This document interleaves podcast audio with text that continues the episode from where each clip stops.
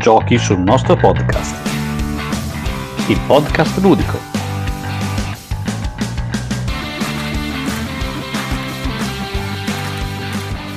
Bentornati a una nuova puntata di Giochi sul nostro podcast. Come sempre, Matte, eh, che sono io, va, dà il via a questa nuova, nuovissima puntata e come sempre in, al mio fianco c'è sempre il buon Luca Ciglione. Ciao ragazzi, benvenuti a questa nuova puntata. E oltre a noi abbiamo anche un, uh, un ritorno perché in realtà è sempre presente grazie anche al suo TG, ma stavolta è qua proprio con noi, Andrea Cogo. Ciao a tutti. Ma non è finita perché, come sempre, visto che vi abbiamo già chiesto e vi abbiamo eh, rotto un po' le scatole dandoci, chiedendovi di darci i, gli sponsor che a, ah, potevano finanziare i, i, super ospiti, stavolta ci siamo veramente superati. Non è vero Luca? Superatissimi eh. questa sera. Perché con noi c'è uno dei grandi autori del, dei giochi, tutto ovviamente made in Italy e da anni ha collaborato con editrice giochi e ha curato le linee di Dungeons and Dragons e Risico per poi eh, andare a sfociare in una casa di produzione tutta sua con un successo strepitoso che è Kaleidos e poi ultimamente anche con Vector Ace per non citare mille altri giochi più o meno importanti. È con un gigantesco piacere che ho il piacere di presentarvi Spartaco Albertarelli. Ciao a tutti, ciao. Ho dimenticato qualcosa? No, no, direi che hai fatto una presentazione meravigliosa. Cioè adesso chiamo mia mamma e gli dico, guarda, sono famoso. eh beh, certo che sei famoso, dai, chi è che non ti conosce? Beh, penso che un po' di gente abbia giocato a qualcosa che ho fatto io, questo sì, questo è vero. Eh sì, dai, dai, magari non sa che, sei, che il gioco era il tuo, però i giochi sotto mano tuoi ne sono passati, eh? Sì, questa è una scoperta che viene fatta spesso e volentieri, mi è capitato molte volte di incontrare della gente con cui parlavo e poi dicevo, ah, ma sei tu quello che hai fatto, quello lì, ma ci ho giocato mille perché? Eh, adesso è molto comune avere il nome eh, dell'autore sulla scatola, ma io ho iniziato in un'epoca che era ancora di transizione, quindi tantissime delle cose che ho fatto in realtà sono uscite senza il mio nome sopra e quindi c'è tantissima gente che ha, ha avuto l'occasione di giocare a qualcosa fatto da me senza sapere che l'avessi fatto io. Certo, certo. Beh, adesso dai, è un po' cambiato il, il mercato, no? Sì, adesso... sì, sì, tantissimo, tantissimo, eh. certo. Dai, adesso c'è un pochino più di eh, importanza anche a voi, a voi autori. Sì, ma ti dico, guarda, in realtà io è una cosa che personalmente non ho mai sofferto in modo particolare. Non Beh, però... il gioco è il gioco, quindi voglio dire, è piacevole che le persone stiano giocando, che poi sappiano che l'ho fatto io oppure no, è un dettaglio assolutamente trascurabile. Vabbè, però comunque so per certo che comunque le community sono importanti eh, e vedo anche che, ad esempio, con Vector Ace la community è parte, direi, fondamentale, proprio principale sì, sì, sì, è così. Naturalmente oggi molte cose sono cambiate, no? Anche perché oggi è facile creare una community online su Facebook, su mille altri modi. E poi chiaramente dipende dal gioco. Eh, un gioco come Vector Race eh, vive della community, cioè la community di Vector Race è il gioco in quanto tale. Altre cose che magari ho fatto io, tu citavi Kaleidos, non esiste una community eh, legata a Kaleidos, perché che cosa ci racconteremmo mai? No? Eh, mentre invece su Vector Race eh, ci sono mille cose da raccontarsi, da inventarsi e quindi in realtà poi alla fine di nuovo il gioco diventa un pretesto proprio per fare eh, per creare queste, queste, aggregazioni di persone. No? Quindi non tutti i giochi si prestano a, a, ad essere vissuti con lo spirito della community. Certo, certo. Comunque Però, eh. Spartaco ti, ti sto vedendo un po' umile, tu devi sapere che qui siamo tutt'altro che umili, nel senso che io quando vado al supermercato me- mi atteggio e dico ehi io sono Luca Ciglione, quello che fa il podcast alla cassiera. Quindi- Beh, adesso puoi andare a dire io sono quello che ha intervistato Sparta. Esa- esatto, esatto. Sarà molto emozionata di fa lo sconto sulla mortadella. Esatto, bene. Eh, no, beh, comunque, guarda, ehm, è davvero sempre piacevole fare mh, quattro chiacchiere con te. Adesso ci stoppiamo velocissimamente perché dobbiamo dare la linea al nostro sponsor, vero Luca? Sì, anche questa sera è uno sponsor vero, quindi mi raccomando, eh, non è uno scherzo. Diamo la linea al nostro sponsor Egip che ci darà anche un codice per un sostanzioso sconto su un giocone di Spartaco. Ok? Quindi vai Egip. Un ben trovati da vostro Egip, lo sponsor migliore della storia. E oggi grandissimissimo offertona col nostro amico Spartaco. Cioè Spartaco sei il migliore. E proprio con il codice Spartaco S-P-A-R-T-A-C-O avrete uno scontone su Vector Race, un gioco di corse ottagonale ragazzi. Non sbagliate, andate sul sito e mettete il vostro sconto. Un saluto da Egip, alla prossima! Brum brum! Torniamo quindi, e mi raccomando, non lasciatevi sfuggire lo sconto. Ehm, direi che possiamo comunque così cominciare e continuare a fare mh, giusto due chiacchiere. Eh, Kogo, vuoi dire qualcosa tu, visto che so per certo che Spartaco è un po' un tuo idolo, so che hai i poster in camera tua. sì, eh, ho coperto quello di Sabrina Salerno con eh, uno di Spartaco. Eh, Beh, cioè, bravo, beh, vorrei anche vedere. ottima scelta. Sì, assolutamente. No, vabbè, eh, Spartaco ha avuto il piacere di, di parlarci dal vivo, eh, ritengo insomma che sia una persona al di là dell'autore, che sia una persona con cui si parla sempre molto, molto volentieri. Forse lui non si ricorda, gli ho anche augurato di farci costruire una, una bara ottagonale. ai sì, la bara ottagonale, sì, è fantastica perché adesso non mi ricordo com'era la cosa, ma appunto c'era questa gag per cui io mi facevo fare la bara ottagonale perché...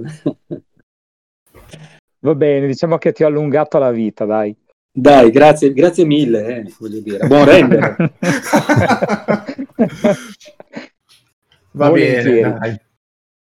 Ascoltate, non so se voi siete d'accordo, io comincerei con eh, una delle domande che ha fatto uno dei nostri ascoltatori per Spartaco e che credo sia comunque interessante un po' per, per tutti. Sì, Vai, E Kogo. Niente, Eh, Spartaco, mm, mi chiedono di chiederti come vedi il mercato ludico italiano da qui a cinque anni. Secondo te manterrà questo trend in crescita oppure eh, si saturerà? Eh, e collegato a questo, secondo te riusciremo ad avere un movimento anche solo simile a quello che c'è in Germania? Posso chiedere l'aiuto da casa o devo rispondere io? Perché piuttosto compro una vocale, una cosa di tipo. E non è che sia proprio esattamente la domanda più semplice di questo mondo. Naturalmente tutti noi che lavoriamo nel settore cerchiamo da sempre di prevedere no? che cosa succederà nei prossimi... Ci sono sempre cinque anni, no? Ce ne sono cinque adesso, ce ne sono cinque l'anno prossimo, ce ne sono sempre cinque anni in avanti per i quali cercherei di prevedere cosa succederà nel, nel futuro. Eh, fino a questo momento una certa quantità di previsioni che avevamo fatto tipo 5 anni fa non è che si siano proprio verificate, perché 5 anni fa iniziavamo a pensare che la bolla si sarebbe rapidamente sgonfiata perché non era possibile continuare a, ad avere una crescita di, di- di- di titoli, eccetera. Passati 5 anni, in realtà abbiamo scoperto che oggi vengono prodotti molti più giochi, giocati molto più giochi di quanti eh, non se- non se ne producessero appunto cinque anni fa. È chiaro che adesso questa cosa, questa grossa novità di questo virus, non so se ne avete sentito parlare, che ultimamente c'è questa cosa che circola e sta un po' mettendo in difficoltà tutte le previsioni. Perché non tanto per quanto riguarda il mercato quanto mh, per quanto riguarda l'aspetto delle fiere, delle presentazioni. Una Mhm. grossa fetta del mercato del gioco eh, si basava eh, sulla presentazione alle fiere. no? Ormai le fiere erano diventate, se vuoi, eh, un, un momento aggregante, ma anche un momento fondamentale di presentazione delle novità. E questo aveva spostato anche molto le, le produzioni in maniera positiva, nel senso che il mercato del gioco da tavolo storicamente, come tutti i mercati, eh, si concentra naturalmente un po' nel periodo natalizio, no? questo è inevitabile. Però il mercato del gioco da tavolo, diciamo abbastanza specializzato, ha questo grande vantaggio che in realtà si spalma un po' lungo tutto il corso dell'anno, trovando poi dei momenti di, di picco che corrispondevano alle grandi fiere. La mancanza di queste grandi fiere cambia un po' il paradigma, perché molti editori negli ultimi anni, e questo non, è, non era un aspetto positivo del mercato, puntavano e puntano ancora molto sul day one, no? cioè sull'uscita del gioco, eccetera. E molti giochi eh, diventano poi obsoleti nell'arco di poche settimane. E, mh, quindi c'è questo meccanismo del hype continuo, no? Bisogna continuare a parlare del gioco nuovo, il gioco nuovo, il gioco nuovo, la novità, la novità, la novità. È chiaro che questo cambiamento potrebbe creare un, un problema. Il punto è che non sappiamo quanto durerà questa situazione di emergenza e quindi non sappiamo né quanto durerà né che impatto avrà effettivamente sulle- sui prossimi grandi appuntamenti, sulle prossime grandi fiere. Eh, che l'Italia possa raggiungere i livelli della Germania, sinceramente non lo credo, eh, ma per tutta una serie di motivi. Cioè, mh, in, in Italia facciamo meno di tante cose, leggiamo di meno, andiamo meno al cinema, eh, compriamo meno libri, sentiamo meno musica e quindi inevitabilmente compriamo e giochiamo anche meno giochi. Cioè, da Cosa noi facciamo esiste- in Italia, Spartaco? Cosa fa- ma cosa questa è una domanda assolutamente interessante. Io ogni tanto cerco di, di- di- di darmi delle risposte, però è un po' vero. Io sono, da quando mi occupo di giochi, che sento parlare della cultura del gioco. E di solito rispondo che non è che in Italia abbiamo un problema della cultura del gioco, in Italia abbiamo un problema della cultura, punto. Allora è chiaro che il gioco arriva ultimo no, in, questa, in questa catena, però se vai a vedere le statistiche è sempre la stessa cosa. Gli francesi e i tedeschi giocano di più, eh, leggono di più eh, e noi di meno.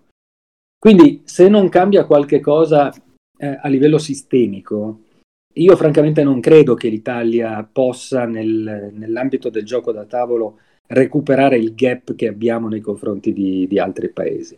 Però, se devo dire una cosa a chi ha fatto questa domanda, eh, ormai da molto tempo il mercato tedesco non è più il punto di riferimento di chi si occupa di giochi da tavolo, perché non è la Germania il mercato più grande, il mercato più grande è la Francia. E la Polonia è un mercato più grande rispetto a quello tedesco quando parliamo di giochi da tavolo. Eh, la Germania si porta dietro un, un- uno storico, no? Eh, lì si giocava quando non si giocava da nessun'altra parte. Però nel frattempo i tedeschi sono rimasti abbastanza eh, stabili, mentre ci sono dei paesi, appunto come la Francia, che sono cresciuti in maniera esponenziale. Cioè se oggi il mercato del gioco è quello che è, non è per merito della Germania, ma è per merito della Francia. È la Francia che ha trasformato il modo di fare i giochi eh, portandoli ad un livello intermedio, che non è il livello da super appassionati tedeschi e non è il livello eh, degli americani, no? C'è la solita diatriba fra il German, l'American, eh, però nessuno Certo. parla di, di French games. Ma se tu vai a vedere anche i nomi, eh, i numeri, eh, le realtà, e, e la maggior parte vengono da lì. Basta dire Asmodee per, eh, per, per Sì. dire da- Sì, che sì. cosa è successo. No? Vabbè, viene anche da dire mm, quello che Poi uno l'Asmodee dei nasce in Belgio in realtà, ma insomma, questa già è francese. Però un Dixit è made in Francia, non è Sì, sicuramente è made in in Francia, ma, ma ne puoi prendere veramente tantissimi. Sì, Cioè, sì, oggi gli autori in giro più famosi, quelli che, ha- che fanno le grandi vendite, e, e sono a livello internazionale, sono molto più francesi che non tedeschi. Eh, questa, questa è una, questa è una realtà che spesso e volentieri viene, vedo che non viene molto considerata, per cui spesso e volentieri continuo a sentir parlare di Germania, America e di queste divisioni. Però anche un certo gusto estetico nella realizzazione dei giochi e è arrivato dalla Francia, non da, dalla Germania, eh, perché il gusto estetico dei tedeschi nei fari giochi è francamente imbarazzante. Eh sì, Mentre invece quello dei francesi ha, ha, portato le grandi illustrazioni, la bellezza, i colori, l'allegria, cioè, cioè, con contenuti importanti in termini di meccaniche di gioco, ma senza perdere di vista la, la, una bellezza estetica che ai tedeschi manca un po', insomma, voglio dire, no? quando quando Beh. vedi le produzioni tedesche rispetto a quelle francesi, una certa differenza la noti. Sì, sì, è vero. E io ne approfitto per agganciarmi un pochino a questa domanda, giusto per chiederti, visto che ne fai parte anche tu, e il movimento italiano di giochi italiani, perché abbiamo una ottima, secondo me, scuola di, di gioco, diciamo, di autori di, di, giochi da tavolo, che secondo me in parte è anche eh, in, um, invidiata da, da tanti. No, assolutamente, cioè, voglio dire, il, il, credo che ormai dire, no, no, non sia neanche da prendere come aspetto, eh, come curiosità. Cioè, esistono autori italiani hanno fatto e fanno delle cose eccellenti, eccezionali e che si sono guadagnati in giro per il mondo eh, successi e riconoscimenti al pari di tutti gli altri. Poi chiaramente, torniamo al punto di prima, è chiaro che se sei un francese e operi sul mercato francese, parti con un vantaggio competitivo enorme rispetto a un italiano, perché un gioco che fa mille copie in Italia ne fa 50.000 in Francia.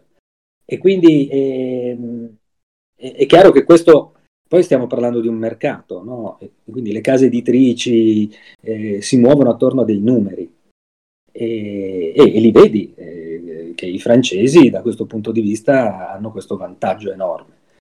Però se parliamo di qualità e di capacità di sviluppare giochi, adesso potrei mettermi qui a fare una, un elenco di amici colleghi che in questi anni hanno scritto letteralmente la storia del, del gioco da tavolo contemporaneo. No? Quindi io non uso mai la parola moderno perché non mi piace.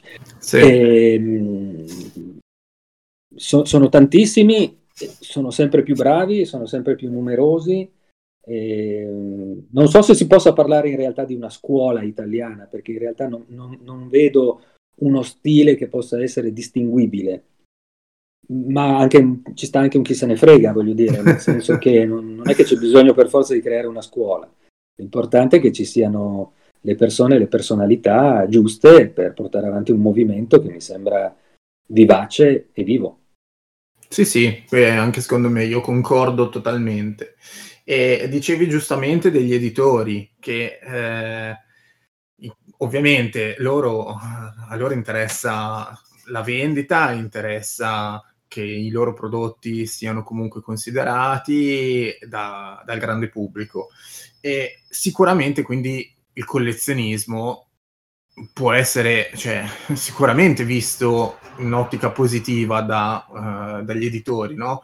Però eh, questo fenomeno, eh, come com'è che lo vedi rapportato alla crescita nel mondo del gioco da tavolo? Nel senso, non è che si, mh, mm, si va a rischiare una deriva che poi porti a una minore qualità a scapito poi di un numero sempre maggiore di scatole, di, nel senso di uscite di titoli diversi, che però ne escono sempre di più, ma magari la qualità non è sempre allora, qua, qua bisogna, bisogna, mettersi d'accordo su che cosa vogliamo indicare con la parola qualità. Mm. Perché sennò poi dopo creiamo tutta una serie ah, beh, di... Diciamo non qualità produttiva, qualità proprio di meccanica di, di gioco. Allora, se, se, vogliamo fare un discorso di qualità di meccanica di gioco, anche questo è un discorso estremamente complicato, no? Cioè, sì. eh, qual, qual è, che cosa vuol dire? Cioè, ci sono le meccaniche buone e le meccaniche meno buone. no, eh, però, per, com- per, come vedo io le cose, ci sono le meccaniche che fanno divertire le persone, e qui vorrei spezzare una lancia a favore della parola divertimento, che io per primo ho bistrattato in molte occasioni negli ultimi anni, no? cioè si mm-hmm. cerca sempre di più di, di, di parlare del gioco come se divertirsi fosse quasi diventato una specie di di problema, ma poi la realtà è che le persone comprano un gioco principalmente per passare una serata con gli amici facendo quella cosa che noi chiamiamo divertimento. Certo, no? Poi certo. naturalmente possiamo metterci accademicamente a discutere mille anni sul perché e il per come, però la buona sostanza è che il mercato è fatto da persone che cercano questo. Noi giochiamo solo per vincere, veramente. E questo però voglio dire, di- e- di e ti divertirmi. diverti quando, e ti diverti quando vinci, naturalmente. Sì. Però ti diverti anche quando perdi, nel senso, dipende come perdi. No, no, no, noi no, noi no, noi, noi assolutamente, no, no, no. Noi, cioè, ieri ho perso 101 a 100 con mia moglie, cioè è stata una tragedia, non ci parliamo ancora adesso, guarda. Vabbè, ma 101 a 100 di solito porta al divorzio, cioè questo è una causa, cioè un assoluto motivo per divorziare, cioè qualunque avvocato divorzista ti darebbe ragione, insomma, questo, questo non c'è dubbio. Ehm, no, cioè voglio dire, la meccanica, allora è chiaro che se, se noi vogliamo fare un discorso un po' accademico, Beh, non è che in questo momento il, mec- il mercato da questo punto di vista stia andando molto bene, perché non è che puoi pensare di uscire con 5.000 titoli nuovi all'anno e di avere contemporaneamente anche una qualità di fondo, perché è, è- è impossibile, no? Di quei 5.000 titoli ti troverai con 4.980 titoli che grosso modo ripropongono le meccaniche già viste e già riviste, ma con un vestito molto bello, una grafica molto bella, le miniature più belle di questo mondo, e poi magari una ventina di titoli che effettivamente sono per palati raffinati e che non necessariamente diventano dei, dei successi commerciali, no? Certo. E, e quindi eh, dov'è la qualità? E il concetto è che oggi la qualità la trovi soprattutto dal punto di vista della componentistica, no? Oggi comprare un gioco fatto male è quasi impossibile. Sì. Un po' di anni fa trovavi delle discrete ciofeche in circolazione, magari molto belle a livello di delle belle idee, ma realizzate a volte in maniera imbarazzante. Eh, Adesso ma il dici- livello qualitativo è altissimo. Eh, Dici punto che adesso è, è praticamente impossibile trovare una ciofeca in mezzo a tutte le Eh, scatole. Come fai? Cioè, voglio dire, ormai voglio dire anche l'ultimo che arriva, proprio l'ultimissimo che non sa nulla di nulla, Sì. e chiede quattro informazioni su un gruppo Facebook, capisce e sa che deve andare a produrre il gioco da uno di quei X produttori che ci sono in giro per il mondo e che ormai hanno sviluppato delle tecnologie, delle tecniche produttive tali per cui il tuo gioco è tecnicamente fatto bene. Poi se non sei proprio eh, ritardato mentale, capisci che hai bisogno di un bravo illustratore. E se proprio, proprio, proprio non sei il più disperato di questo mondo, capisci anche che hai bisogno di un amico grafico che non sia quello al quale hanno comprato il Macintosh e che fa le, le- le- le insegne delle pizzerie con 14 font diversi e 13 sfumature di blu, ma uno che abbia studiato quattro cose. Metti insieme questi, questi elementi e il risultato finale, nella peggiore delle ipotesi, è gradevole. Poi, se sali di livello, eh, l'editore naturalmente ha a disposizione ormai illustratori, grafici che si sono specializzati nel tempo, perché si è creato un, un- un movimento proprio di lavoratori del, del settore, illustratori specializzati, grafici specializzati, redattori specializzati, playtester specializzati. E questo ha aumentato in maniera straordinaria la qualità complessiva di- del, del prodotto gioco. Poi eh, vale il discorso che facevo prima, se ne facciamo un discorso di altro genere, naturalmente possiamo aprire mille, eh, mille parentesi e, e divagare su sì, però quella meccanica, quella e quell'altra. Poi considerate anche che è una cosa molto interessante, questa è una cosa che fanno i vecchi game designer come me, come molti altri in circolazione, e ci sono meccaniche di 50 anni fa, che, ma anche meno, di 20 anni fa, 30 anni fa, che spesso e volentieri sono sconosciute ai, ai nuovi arrivati. E quindi con una bella spolverata le presenti e sembrano nuove. Io ricordo perfettamente una chiacchierata con Roberto Fragà a Cannes. Lui stava presentando, non mi ricordo quale, quale dei suoi giochi, ed era lì a presentarlo. Poi lui è, è super bravo perché ci mette una teatralità che ha solo lui nella presentazione delle cose, e mi presenta il gioco. E quando finisce di presentarmi il gioco, io lo guardo e dico: Roberto, ma questo non è mica il gioco di, di 40 anni fa. E lui mi guarda e ha detto: Stai zitto, tanto l'editore non l'ha mai visto. E, e- e ci siamo messi a ridere. Per cui l'editore, che ovviamente era abbastanza giovane, super esperto di tutto quello che era accaduto negli ultimi vent'anni, quel gioco non l'aveva mai visto, quindi per lui era la più grande novità di questo mondo. È chiaro che quando l'ha fatto vedere a me mi sono messo a ridere e ho detto: Roberto, ma gli hai venduto sta roba? E lui si è messo a ridere dicendo: E che ti devo dire? Vabbè, ha fatto E, bene. e- e- e lui l'ha fatto mille volte, altri l'hanno fatto mille volte, e un po' l'ho fatto anch'io, voglio dire. Perché alla fine tu riproponi delle cose magari che, sono, che per te sono normali, sono del passato, fanno parte delle tue conoscenze, ma fuori c'è un mondo di persone che ha iniziato a giocare dieci anni fa e quello che è successo mh, vent'anni fa non, non lo sa. Non lo No, conosce. no, certo, certo, ma No, io sono, quindi, eh, io sono straconvinto che ad esempio eh, la maggior parte delle persone di, diciamo, delle nuove leve non, conosc- non conosca neanche, probabilmente neanche un titolo di Alex Randolph, che la cosa mi Ah fa sì, sì, la sì, pelle. infatti, infatti. Però, Il quale Alex Randolph, il quale Alex Randolph, peraltro, ha pubblicato 40 anni fa giochi che erano descritti su libri di giochi di carte pubblicati 60 anni fa. e io e con Alex Randolph in più di un'occasione ci siamo messi a ridere di questa cosa, no? perché quando io l'ho conosciuto, io ero eh, piuttosto giovane in editrice giochi, mi è capitato di lavorare con Alex più di, un- più di un'occasione. E, mh, e naturalmente quando lui mi ha conosciuto ero giovane e ha cercato di infinocchiarmi un paio di volte, pensando che io fossi il classico giovane che non sapeva un tubo. E invece si è trovato davanti uno che era giovane ma aveva studiato. E siamo diventati amici proprio perché l'ho smascherato un paio di volte in maniera clamorosa e da quel momento eh, lui si è molto divertito perché aveva trovato eh, uno con il quale poteva parlare di giochi eh, andando nella sostanza, no? cioè di una conoscenza che veniva dal fatto di aver letto libri che parlavano di come si giocava magari nell'Ottocento, di come si giocava nella fine del Settecento. Ci sono dei libri di, di- di- di party game del Settecento, eh, alcuni di quei meccanismi li ho rivisti prodotti dalla Hasbro, eh, c'è, non so, Shut the Box realizzato da Nick Neuval, Nick Neuval che anche questo un nome magari non conosciuto ai più, ma designer di giochi assolutamente eccezionale che ha fatto una paccata, lui faceva il designer vero, cioè era un designer di interni, il, Mhm. il suo mestiere, però appassionato di giochi e fece una paccata, ma una paccata di soldi creando un giochino che gli venne comprato dalla Hasbro e che è un- è una cosa che si trova su qualunque libro di giochi di dadi di questo mondo. Solo che lui aveva inventato un modo per segnare i punti in una maniera un po' diversa e quel modo un po' diverso di segnare i punti aveva trasformato quel meccanismo vecchissimo in un prodotto eccezionale per quel momento. E lui è diventato famoso, alla Hasbro lo portavano in, in trionfo, In palma di mano. in palma di mano, ma lui gli aveva semplicemente ridisegnato una cosa che era vecchia di 200 anni. Sì, sì. Quindi la storia è così, insomma, no? Eh, Ma va certo. bene che sia così, è giusto, cioè è. Eh beh, guarda, quindi a questo punto, cioè, tu stai dando delle speranze a Luca che eh, per una nuova edizione di Totopoli. L'abbiamo già fatto, l'abbiamo già fatto. Come Ma cosa mi venite a dire? L'ho già fatta la nuova edizione di Totò. Per quando eravamo in editrice giochi, visto che tutti ci rompevano le balle perché tutti volevano Astolfina che- ritornare Astolfina! Astolfino, mito, e chi non conosce Astolfino?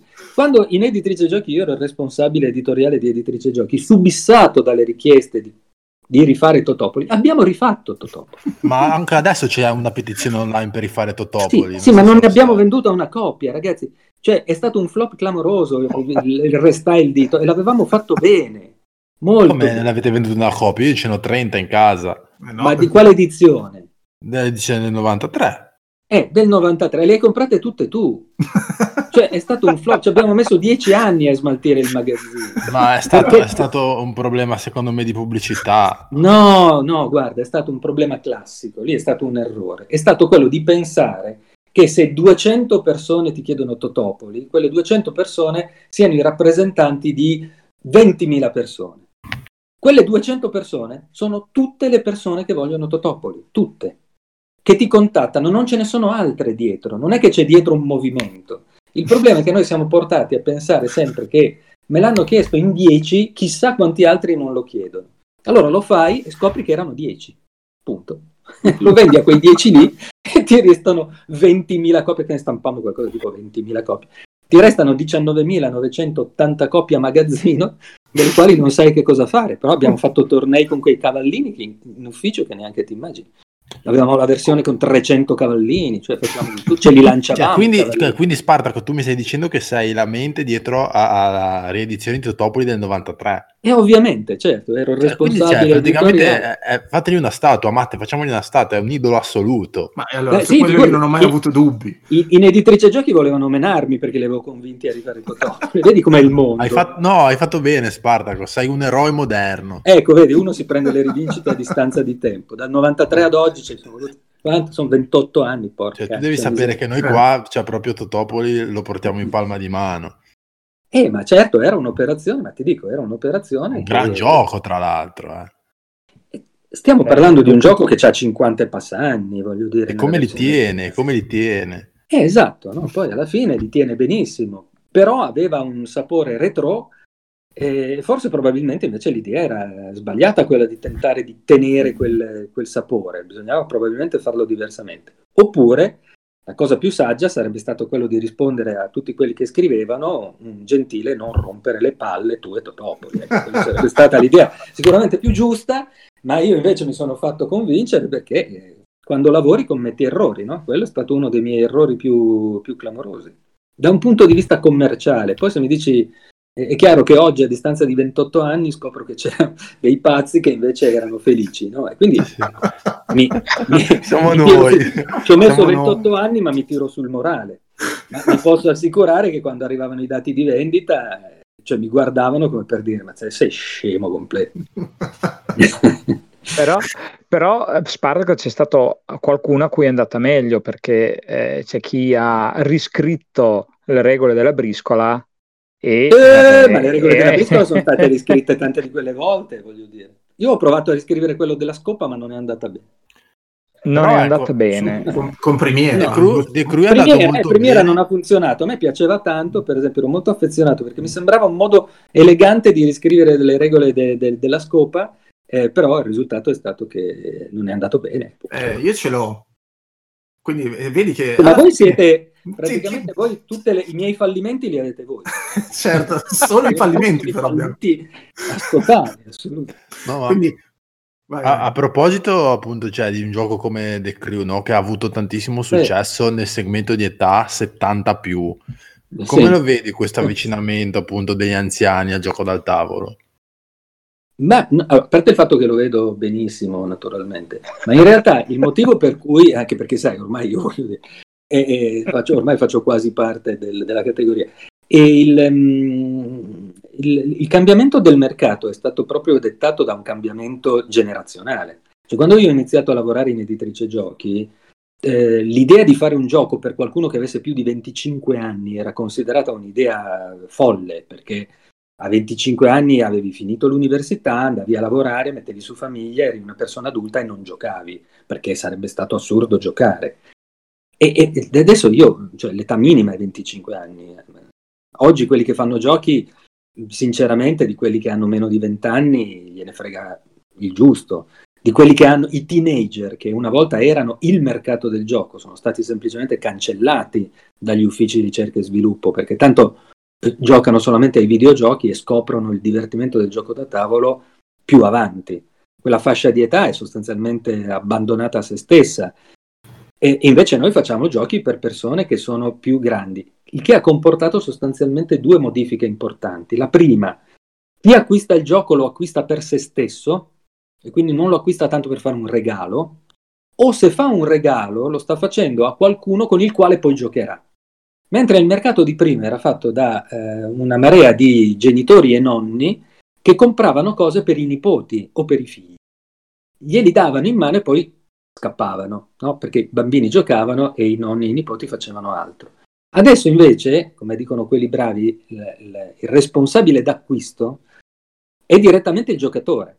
È chiaro che questo cambia completamente il modo di fare, di fare i giochi, ma sono cambiate le dimensioni dei giochi, sono dimen- cambiate le impostazioni dei giochi, perché una volta il gioco lo mettevi sotto il lettino della cameretta del bambino, adesso lo metti nella libreria e tu non vuoi che quando viene qualcuno a casa tua veda mm, una scatola strana che sbuca dalla libreria, no? Quindi anche i giochi hanno assunto eh, un- delle forme più adulte, c'è tutto uno studio sulle dimensioni, gli spazi, come vengono occupati, le scatole, la grafica, che deve dire questo è un gioco, però è un gioco per adulti.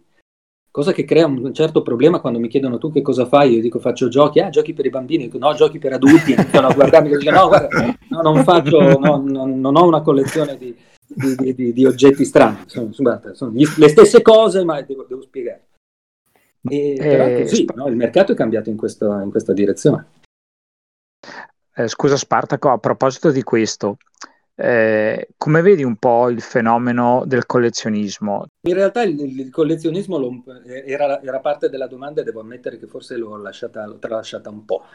Il, il, fenomeno del collezionismo è naturalmente importante, ma è anche molto, molto rischioso, no? eh, perché mh, mm, è, è, un tipo, è, un tipo, di mercato che dalla mattina alla sera può, può cambiare e quindi bisogna, bisogna trattarlo con molta, molta, attenzione. In questo momento, diciamo, esiste una forma, diciamo, tutti i giochi che hanno dentro per esempio tante miniature, no? alla fine sostanzialmente lì non c'è un gioco, c'è la vendita di un oggetto, tu vuoi avere le miniature, che poi il gioco sia più o meno bello va bene, ma quello che ti interessa è quello. E è una spinta molto forte per esempio su Kickstarter, no? e quindi vanno molto bene giochi di quel genere proprio perché fanno leva sul eh, desiderio di possedere un oggetto più che sul piacere di giocare un gioco. Sono due cose un po' diverse. Ehm, sono fenomeni come, come, come tanti altri. Eh, se prendi l'onda nel momento giusto, da un punto di vista editoriale, è una cosa ottima. Beh, eh, adesso nel mondo appunto del gioco da tavolo ah, ah, si è scoperta, diciamo, eh, la meccanica del legacy oppure quei giochi tipo l'escape room che adesso vanno sì. per la maggiore. Certo, certo. E, e, tu cosa ne a proposito di questi, cosa ne pensi? Fa, guarda, il discorso è un po' quello che ti ho detto prima. Il, il mercato del, del, gioco da tavolo oggi è fortemente influenzato da eh, grossi attori, intendo dire editori, che hanno alle spalle uffici marketing sempre più eh, specializzati e potenti. E quindi è ovvio che eh, è un mercato che diventa sempre più influenzato e influenzabile da delle mode che vengono costruite. Se tu guardi um, su, su, Facebook, no? Sì. Cioè, tu metti fuori la copertina di un gioco e i primi 100 commenti che leggi dici deve essere bellissimo, fant- gli hai fatto vedere solamente la copertina, cioè non sanno sì, sì. di cosa si tratta però è bello per definizione, no? perché gli stai facendo vedere una cosa, una cosa bella e da lì scatta. E quelle sono operazioni che vengono guidate chiaramente no? dagli uffici marketing che sanno lavorare bene sui social e ti propongono il prodotto in una maniera tale per cui quando esce tu ormai sei convinto che sia bellissimo. Non hai letto neanche una riga sul meccanismo, le co- non sai niente, però lo stai aspettando proprio perché ti piace tanto. È ovvio che se io creo un genere, tipo l'escape room eh, o il legacy, appunto, che avete citato voi, ehm, crei una modalità di gioco. Nel momento in cui quella modalità di gioco diventa eh, importante e riconosciuta, è inevitabilmente che qualcuno vada dietro alla moda del momento, fin tanto che quella moda dura. Se pensi al Legacy, il Legacy nasce con Risk, sì. che è un flop clamoroso, cioè Rob sì. Davio viene licenziato da, dall'Asbro per aver creato Risk Legacy, perché Risk Legacy è stato un flop in termini economici per la... Rob Davio viene, de, deve prendere e andarsene, cioè io con Totopoli al confronto sono stato un bambino, cioè lui ha fatto un disastro che non finiva più. Però quell'idea era geniale, semplicemente non andava bene con Risk e l'Asbro, perché era un'idea che aveva bisogno di un pubblico che poteva apprezzare quel tipo di impostazione. Certo. Trovato il pubblico giusto, porca boia è diventata l'idea, una delle idee più, ma lo era già con Risk, io ricordo perfettamente che quando uscì Risk Legacy i, miei primi commenti furono una delle idee più originali che io avessi visto nel mercato del gioco di, da sempre. Però commercialmente Risk Legacy fu un disastro, Pandemic Legacy eh no. E, e di nuovo, no? dipende dove, a chi proponi, qual è il tuo pubblico, come lo raggiungi, eh, che cosa gli stai facendo vedere, quali sono le leve che tu puoi utilizzare, qual è la cosa che diverte quelle persone e che invece non diverte assolutamente un altro tipo di giocatore. Queste sono le cose importanti e chiaramente quando arriva di nuovo, stiamo sempre parlando di onde, se stai sull'onda giusta al momento giusto, il, fatturato della tua casa editrice schizza verso l'alto, no? Certo. Ma personalmente a te Spartaco ti piacciono i giochi Legacy così? Ti dico noi, ecco, noi, io che sono genovese, cioè è veramente un disastro, cioè pensare di dover tagliare una roba e buttarla, cioè... ti, viene, ti, viene, male proprio. No, sì, io infatti fotocopio tutto, però è stressante perché devi fotocopiare, non te lo godi. Te ci giochi, ti piace? Ma guarda, sai, io poi dopo faccio sempre molta fatica a dire te ci giochi e ci piace, perché io ormai guardo le cose talmente con un occhio da, più professionale che non da appassionato. E, ehm, come ti dicevo prima, io quando ho visto Risk Legacy ho detto questa è una delle più grandi idee di tutti i tempi.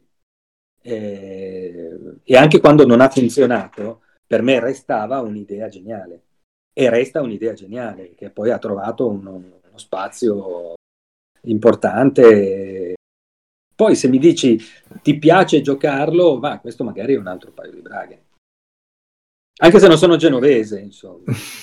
Tanto, scusate, io ho un'interferenza e... perché ho il gatto che, qua, che naturalmente non, non, avendo, non, avendo, le giuste attenzioni deve farsi notare, ma è stato appena portato via dalle... Abbiamo le truppe attrezzate qua che si eh, occupano. Eh, le, tru- le, truppe antigatto. Le truppe antigatto. Eh, cioè, quindi Sparta... Cogo, abbiamo qualche altra domanda da parte dei ragazzi del, del gruppo? Beh, eh, direi che più o meno le abbiamo fatte tutte.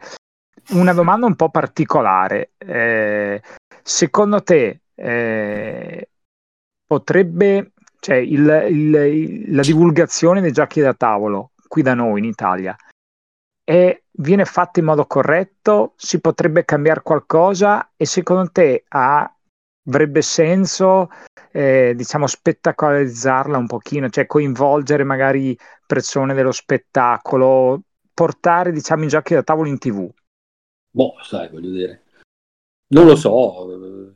Io, io sinceramente non, non, sento tutta questa necessità di eh, ampliare oltre certi limiti quello che è un mercato che sta già andando molto bene. No? Cioè, c'è un po' questa cosa delle certo. cose vanno male, ma non so, forse sarà che io ho una certa età. E... Però io vengo da un'epoca di nuovo, che, che non sono mille anni fa, dove quando uscivano due o tre giochi all'anno era già festa grande. Adesso certo. ne escono 3000 eh, francamente io non, non, so di che cosa ci si debba lamentare della situazione attuale del gioco, ma anche in Italia. Poi, chiaro, ce, ce ne lamentiamo noi che li facciamo perché le vendite in Italia sono molto inferiori rispetto a quelle di altri paesi, però questo è un problema, come dicevo, generalizzato, no? quindi non è che colpisce solamente i giochi. Sinceramente a me sembra che, non, cioè che si stia vivendo il periodo più bello e e, e ricco di, di, di, di, qualità che si sia mai visto. Eh, poi naturalmente si può sempre sperare di fare meglio, eccetera, però anche attenzione a quelli che poi sono gli effetti collaterali, no?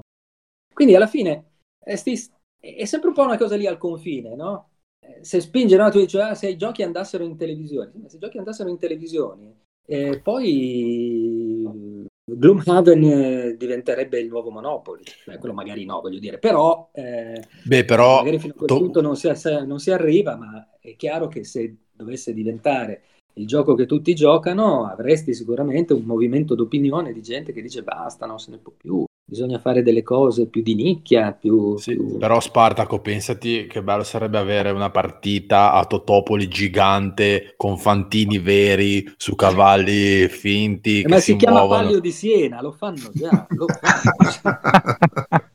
e fra l'altro, e fra l'altro eh, c'è questo amico che lui ha realizzato no, il gioco del Palio di Siena.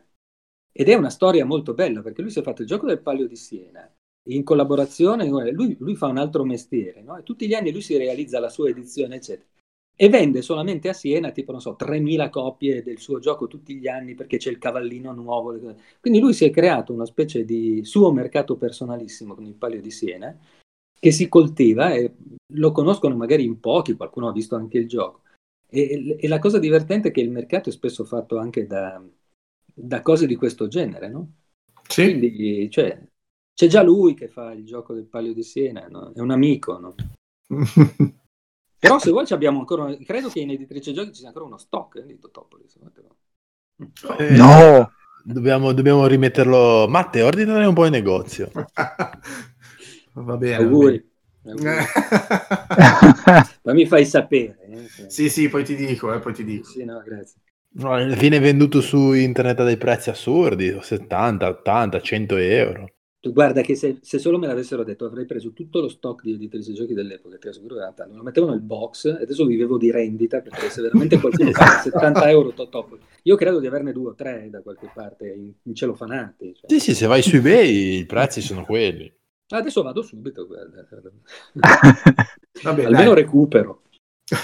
Allora, facciamo una cosa. Eh, mentre Spartaco va un attimo a vedere su eBay le quotazioni di Totopoli, mi raccomando, Kogo, corri in studio perché tocca a te.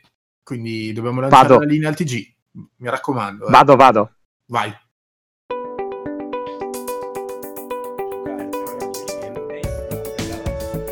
Grazie della linea ragazzi. Eccoci giunti ad un nuovo appuntamento con il TG ludico di giochi sul nostro podcast. Partiamo immediatamente con le notizie. Ergo Ludo Edition ha annunciato che gli autori Luca Veluttini e Mirko Zanoni sono al lavoro su un gioco incentrato sulla guerra di resistenza in Italia.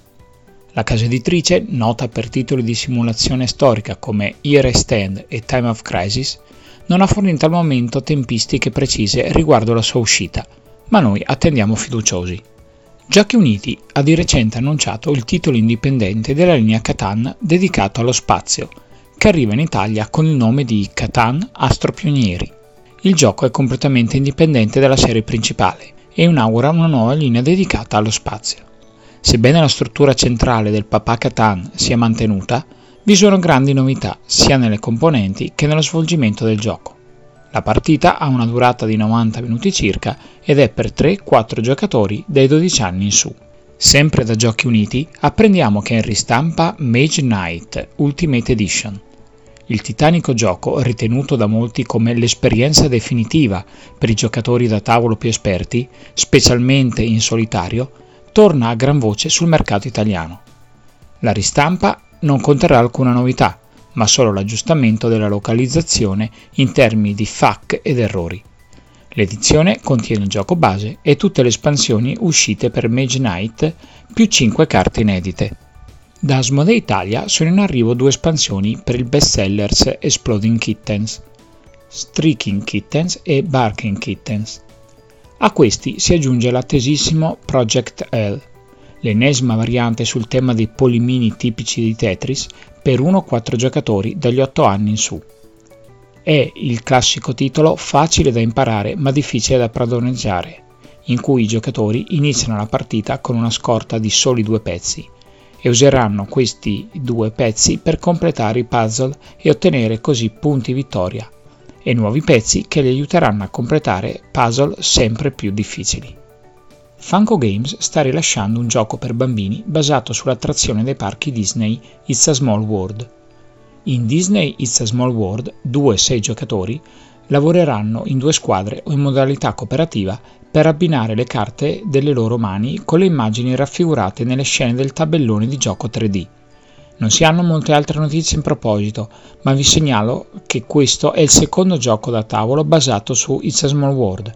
C'è infatti anche una versione del 1967 a cura di Parker Brothers. Dall'autore di Coloma, Sierra West e del chiacchieratissimo Merchant's Cove, Johnny Pack, segnaliamo Lions of Lydia, un interessante backbuilding per 2-4 giocatori che presenta scelte super interessanti e una grande sensazione di progressione ad ogni round. La scatola, che sta arrivando ai backers che l'hanno sostenuto sui Kickstarter, include anche 8 mini espansioni, che potranno essere combinate e abbinate come si preferisce, proprio come succede per Sierra West. Chissà se qualche editore nostrano lo porterà in italiano. Terminiamo il TG come al solito con qualche notizia presa dal mondo del crowdfunding. Agents of Smash, originariamente pubblicato nel 2012, è stato riproposto su Kickstarter in una nuova edizione epica di Everything Epic.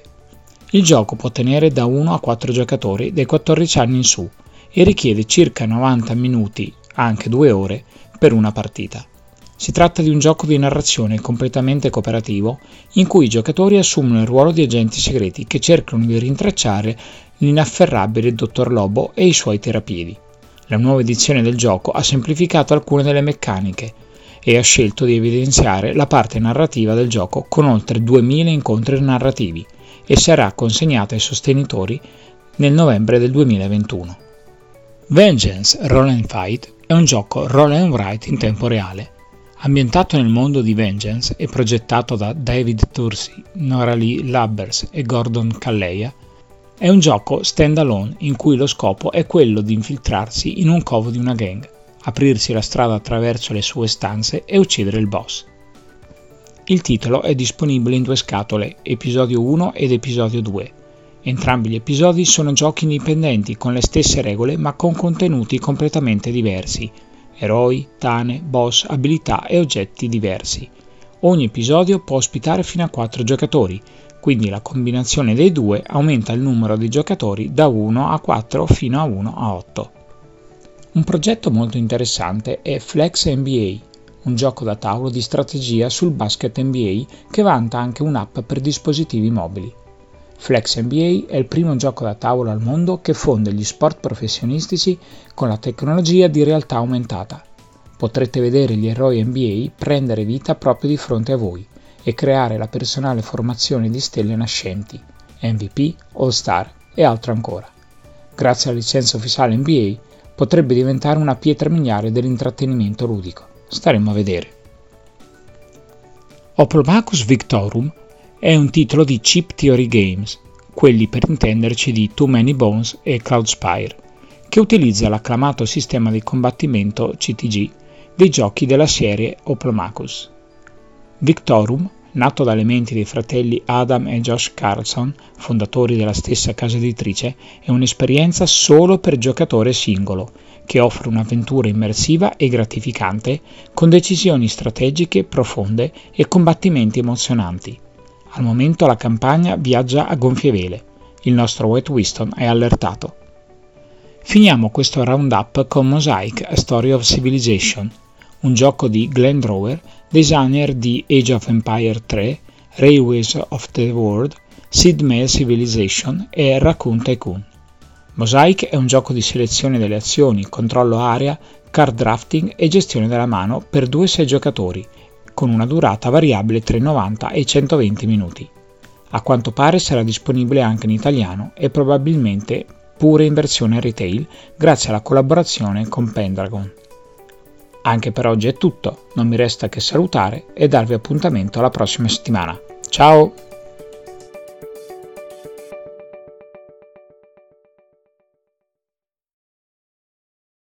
Che bombe, Kogo, che bombe che ci hai lanciato, eh? Niente male, niente male.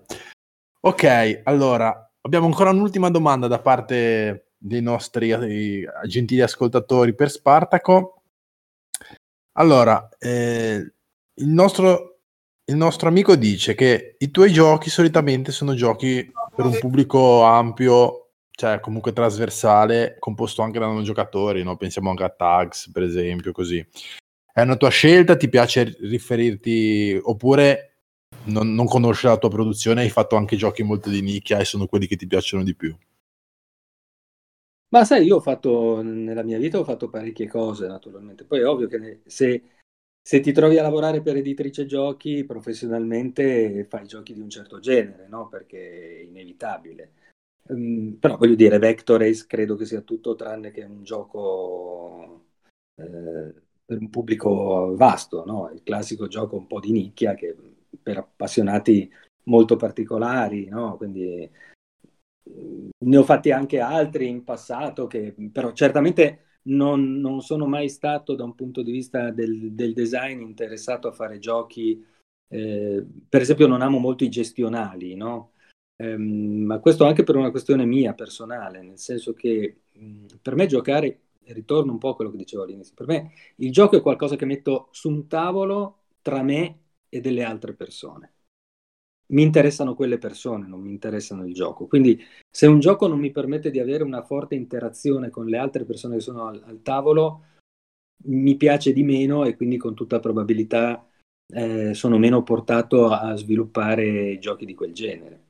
Perché poi alla fine, per quanto uno sia un professionista, è chiaro che tende un po' anche a, a cercare di sviluppare delle cose che siano nelle proprie corde. No? Che, per me un gioco nel quale non, non, non, posso interagire come vorrei con gli altri, anche con ignorante cattiveria, voglio dire, mm, mi appassiona un po' di meno, ecco, quindi con tutta probabilità la cosa è influenzata anche da questo mio gusto personale.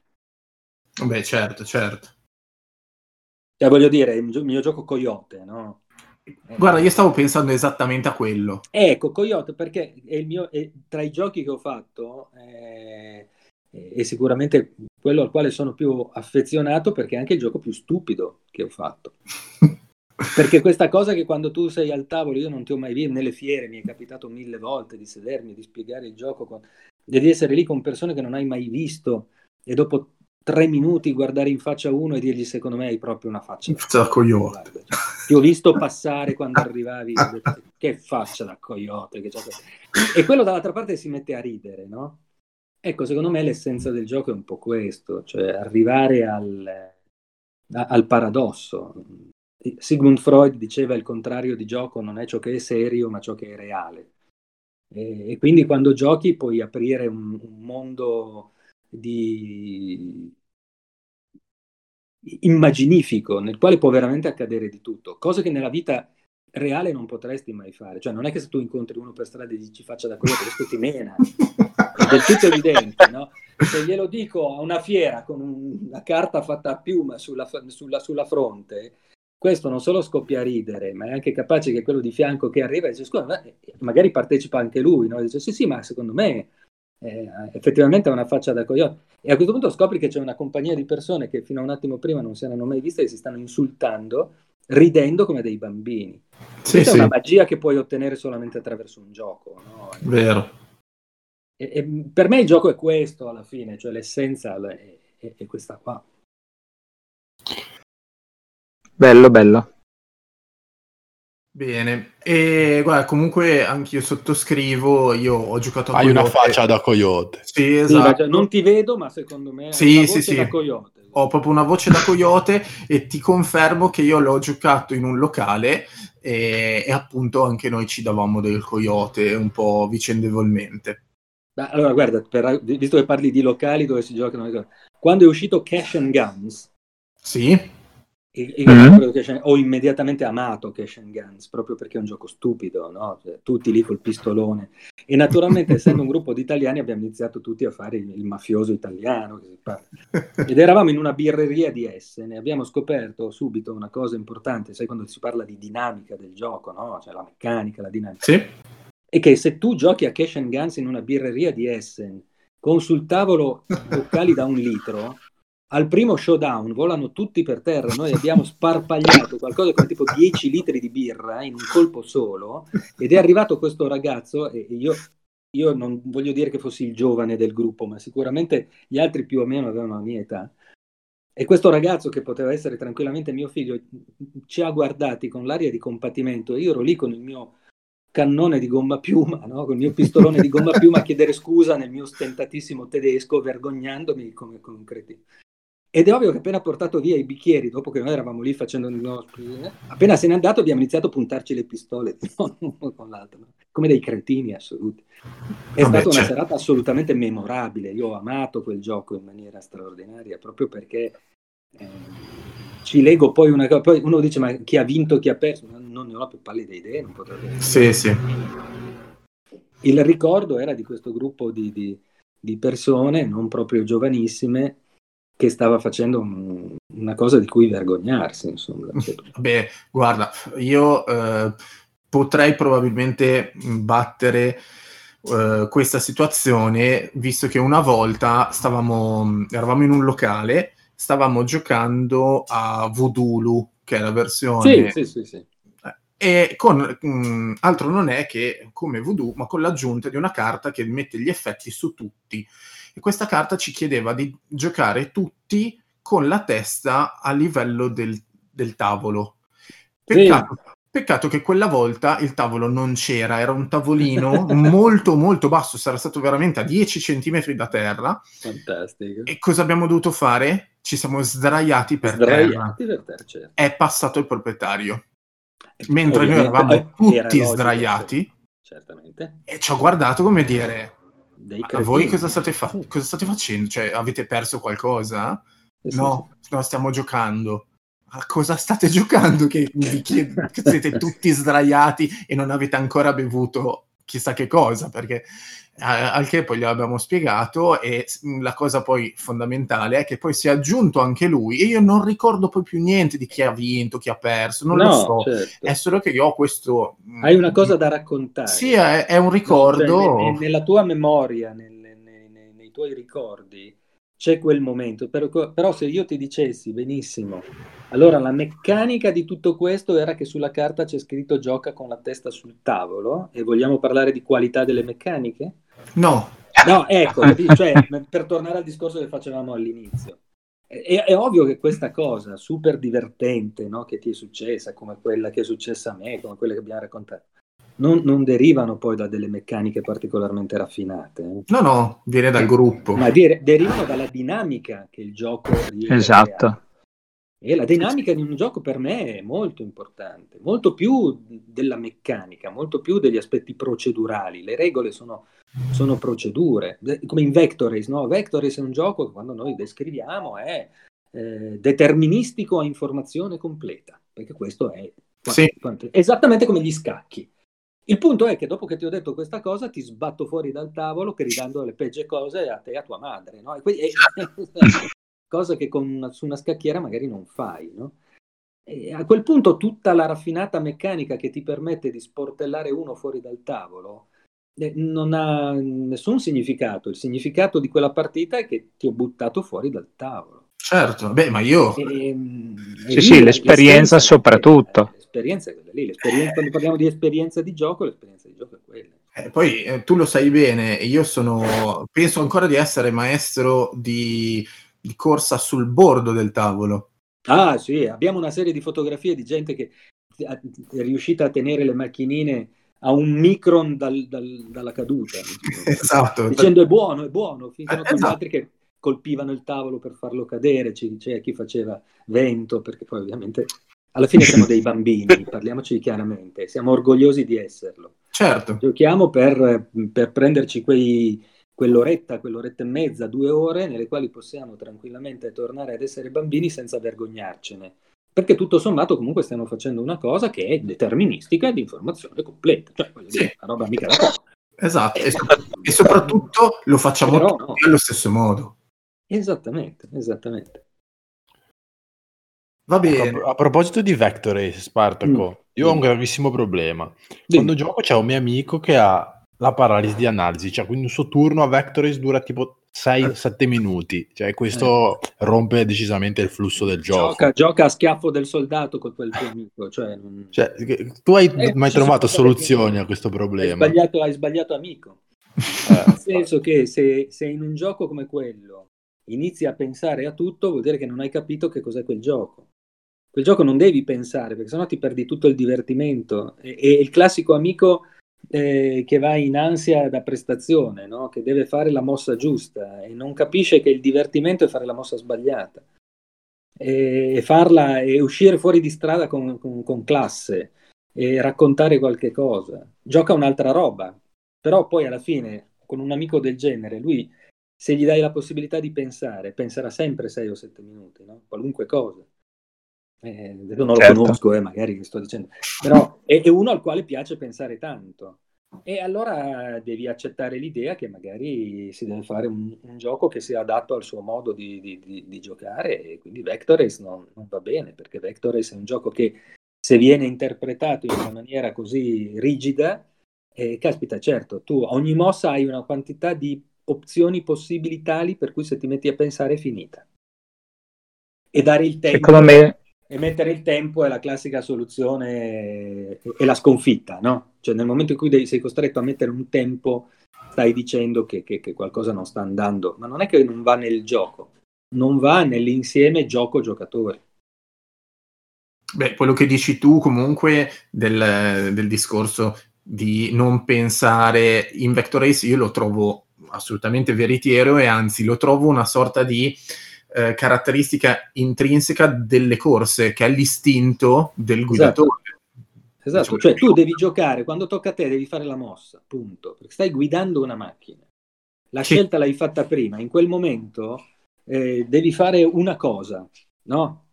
Ma la devi fare veloce perché se no stai giocando a scacchi, non, sta, non stai entrando in derapata in una curva sperando che la macchina regga. No, nella realtà tu cerchi di prendere quella curva una, alla massima velocità possibile e sai benissimo che se sbagli di, di, di, un niente voli fuori. Se ti togli il piacere di rifare la stessa cosa giocando, vuol dire che non hai capito che quel gioco è un gioco di guida. Sì. devi guidare, non è un gioco di ragionamento, dove devi invece far vedere che sei bravissimo a fare tutti i conti possibili ed immaginabili. Però è chiaro che uno questo non è che lo può scrivere sulla scatola del gioco sul regolamento, no? cioè, te lo propone e poi dopo devi trovare la compagnia giusta. Il che naturalmente pone il problema del eh, ma un gioco come Vectoris, se non hai la compagnia giusta, non riesci a giocarlo. Verissimo, certo. E per questo è un gioco di nicchia. Hai bisogno di avere il gruppo giusto di amici con il quale ti trovi per giocare quel gioco. Inutile cercare di portare dentro qualcun altro che, che non capisce lo spirito quello te lo tieni per quel gruppettino di amici con i quali capisci lo spirito del gioco. Certo. Lo accetti sì, come giocatore, lo accetto io come editore del gioco e come autore del gioco. No? Ne sono consapevole che questa Chiaro. cosa eh, è, è, un aspetto fondamentale del gioco. No? Sì, sì. Per cui già sai che non ne potrai vendere chissà quanti. Mentre invece magari se fai Kaleidos, appunto, sai che invece hai più facilità perché c'è il tempo, la cosa, la, la, la, il litigio, cioè è un gioco per tutti. Vectoris non è un gioco per tutti. Certo. E, ehm, vabbè, sicuramente quindi eh, Luca adesso vorrà approfondire. Sì, no, certe... io ho ancora due domande su Totopoli a questo punto ne approfitto, cioè è il sogno della mia vita, non, non puoi capire. Una è cosa serve la, ca- la carta del, del segretario del club dei proprietari? Bah, vado a memoria, ma credo assolutamente a nulla, sostanzialmente. Una cosa. Ah. no, non me lo ricordo neanche. No, perché non serve a niente, però pensava, no, tutti hanno pensato in un errore. che uno vuole avere, non serve assolutamente a nulla, però sei il segretario del club Ah, quindi, okay, quindi non è un errore, perché molti dicevano, eh, ma magari ris- riscuote lui le, le tasse di mm, iscrizione. No, da, da, quello, da quello che ricordo non dà nessun vantaggio particolare. E proprio per questo è una carta molto ambita, perché è totalmente che... inutile. È questo... dell'inutilità. Questo è ancora meglio che se fosse stato un errore, in realtà. Cioè... Guarda, io ricordo un gioco, probabilmente lo, un po' di anni fa, ma insomma forse lo conoscete, si chiama Condottiere. Sì. E Condottiere, la primissima edizione di Condottiere che io ho, eh, contiene, avete presente, no, Condottiere si gioca su una mappa dell'Italia piuttosto piccolina, no? Sì, cioè, sì. Tutto molto un giochino di carte, molto raffinato, molto bellino, eccetera. E, e nell'edizione originale c'era eh, una miniatura in bronzo del, della statua equestre di Bartolomeo Colleoni, del peso di circa 6 etti, che serviva solo ed esclusivamente a dire dove attaccavi. Solo che, essendo grande praticamente come tutta l'Italia, eh, tu la dovevi prendere con lo spigolo per dire attacco qui e poi la mettevi da parte.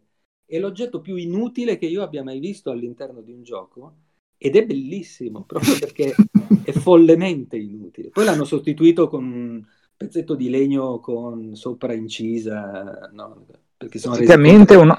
costava un botto. Insomma praticamente una stretch goal uh, di un Kickstarter. Un, eh, esattamente, antelitteram, ma Però questa cosa dell'assoluta inutilità, che in certi casi diventa, diventa feticcio, no? Diventa... Sì, sì.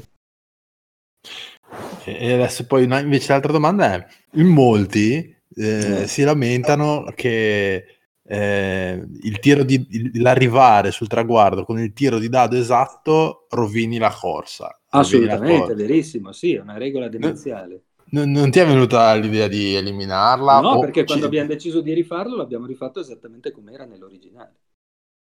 Ma secondo te... nell'originale è uscito in un'epoca nella quale eh, il gioco dell'oca impera e quindi la regola del arrivare esattamente con un tiro preciso è la regola classica del gioco dell'oca, Totopoli, che è un gioco che è stato fatto nell'immediato dopoguerra, eh, si porta dietro tutta una serie di meccaniche che in quel momento erano le meccaniche che piacevano alle persone. Cioè, se tu facevi un gioco di percorso e non mettevi questa regola, la gente se ne lamentava perché diceva: Ma come?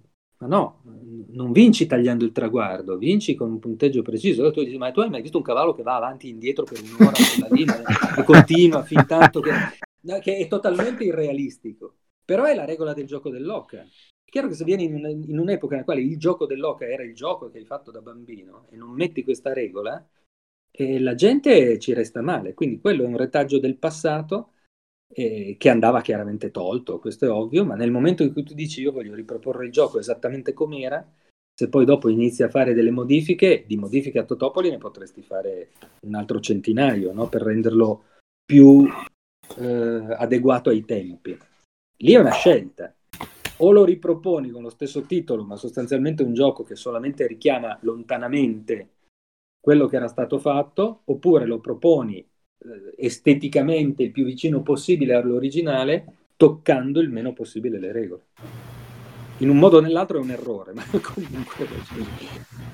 Quindi abbiamo, diciamo, tre alternative. Giocarci così, aspettare, aspettare le tue regole per un Totopoli moderno oppure ci dai oppure inventarvi di... le vostre fate sì, oppure, che voglio oppure, tanto cioè, da... posso fare tutto io eh, cioè.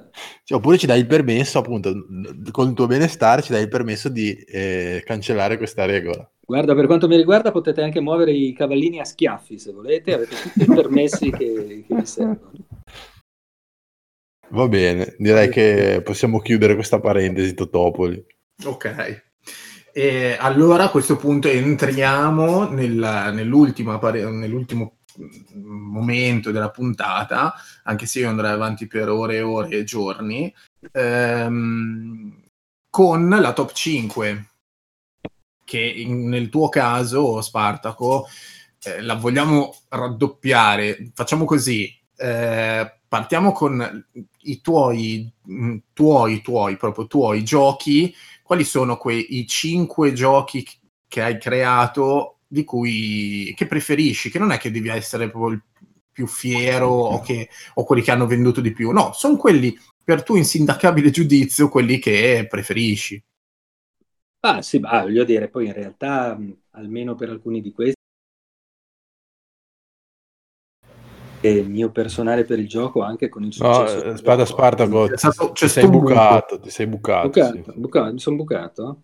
Sì, sì. Adesso mi sentite? Sì, sì. sì, sì. Eh, ok. No, dicevo, il, sicuramente, voglio dire, in alcuni... Eh, il legame fra il successo, diciamo così, commerciale e, e, e, il piacere del gioco sicuramente in, in molti casi coincide. Quindi se devo fare una mia classifica, mm, metto come ho già detto, probabilmente sicuramente Coyote al primo posto, proprio perché è sicuramente il gioco più stupido che io abbia mai fatto. Eh, sono molto fiero di questo gioco stupidissimo.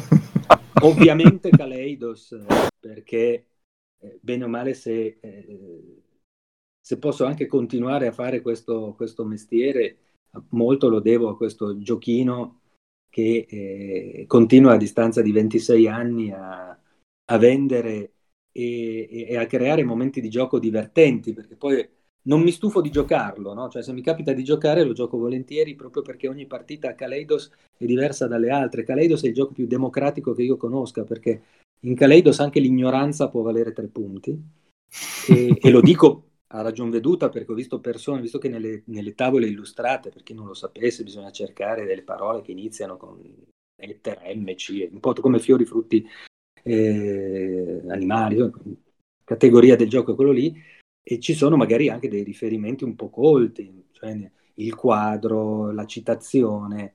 E una volta con la lettera G un ragazzo, vedendo un quadrettino, scrisse Giotto, eh, indicando l'autore del quadro. Peccato che il quadro fosse eh, la ragazza con l'orecchino di perle di Ferner, quindi che con Giotto non c'entrava mm, mm, fico secco. Il fatto è che il resto della compagnia era più ignorante di lui, di fronte a Giotto lo guardava e diceva "Eh, certo che tu ne sai di roba, pazzesco ragazzi, oh che roba, tre punti. E io li guardai così dicendo meraviglioso, cioè tre punti all'ignoranza. Quindi beh, nei termini, credo che veramente Kaleidos sia l'inno alla, alla democrazia eh, al tavolo da gioco.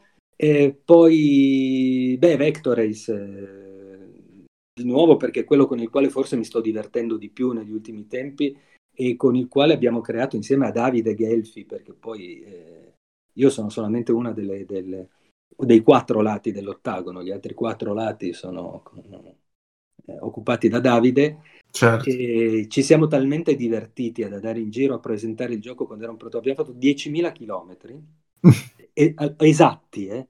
Nel senso che quando un giorno ci siamo chiesti ma quanti chilometri abbiamo fatto, abbiamo messo tutte le tappe su Google eh, Maps Sì. e, e veniva fuori 9.996. A questo punto mi sono presentato sotto casa di Davide con la macchina e la scatola e ho detto Davide dobbiamo fare 4 chilometri, così. Inutilmente poi ci fermiamo per dire 10.000.